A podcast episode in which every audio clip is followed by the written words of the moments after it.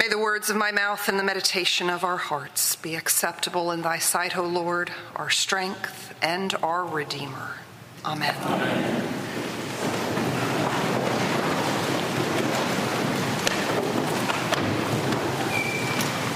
Then Jeremiah said, O Lord, truly I do not know how to speak, for I am only a boy.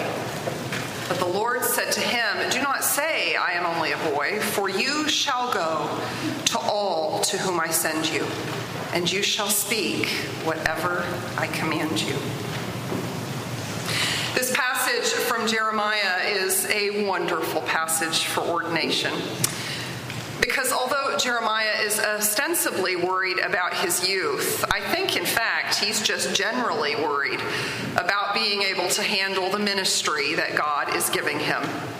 And he was right to be concerned, for he would speak God's word and try to steer the sheep of God's fold into the paths of righteousness and pastures of rest.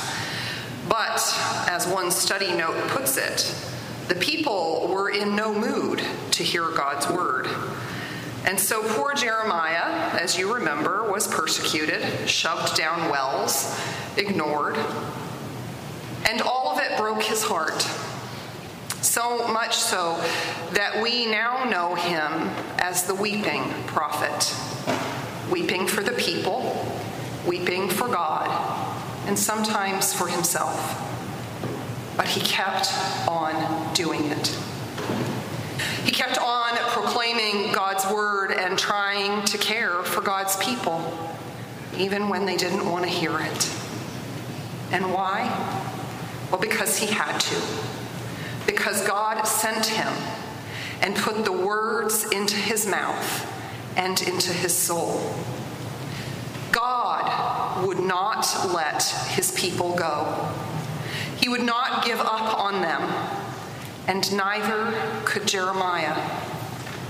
Jeremiah had to keep proclaiming the word of God so that everyone had a chance to hear God's call to them to repent and return to him. So Jeremiah kept on, even when things seemed hopeless. He kept on proclaiming God's word for the same reason that some 500 years later, Paul would keep on proclaiming God's word. Because God sent them, and because it is the word that saves. They kept on, seemingly against all odds, trusting in God's power, in God's mercy, and in his provision for their ministry. And now, Robin, it's your turn. God has called you. And, well, this afternoon, if you're not already overwhelmed, you should be. God has called you to the awesome task of proclaiming the gospel in word and deed, with all your body, mind, and spirit. He is sending you out to share the good news of salvation in Jesus Christ with the world. And just as in the days of Jeremiah and of Paul, much of the world still doesn't want to hear it. But go anyway. And like Jeremiah, you're probably going to feel worried about being adequately prepared and able to serve. Well, let me assure you, you're not. None of us is. But here's the wonder of it. God is. So go. Go in your weakness, trusting in his strength and in the power of the Holy Spirit. Go because the world still needs to hear God's word. Go because God still wants the people to repent and return to him. Go because the people more than ever need to know God's word with the capital W, Jesus Christ, God incarnate. Go because God loves this world that he created. He loves it so much that he gave his only begotten son to die on the cross, to redeem them and open the way for them to go home. And how will they know unless someone goes and tells them? Blessed are the feet. Go, because Jesus is your Savior, and because you cannot not share that amazing grace with a weary world.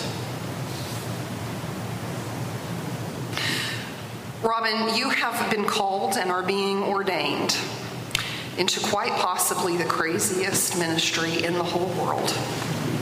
You are called to be a deacon and then one day a priest.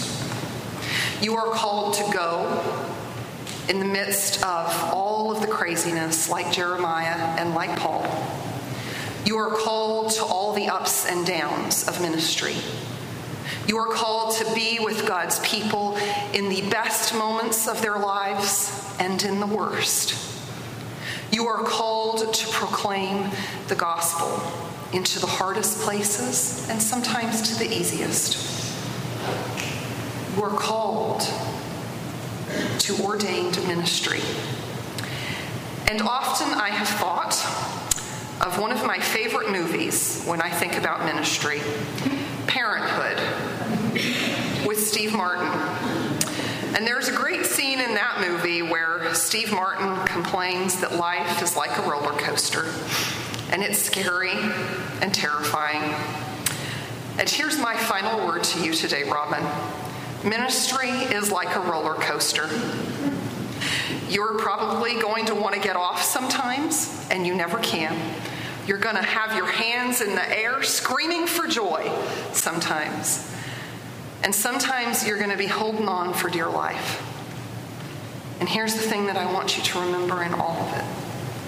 Hold on tight to Jesus Christ.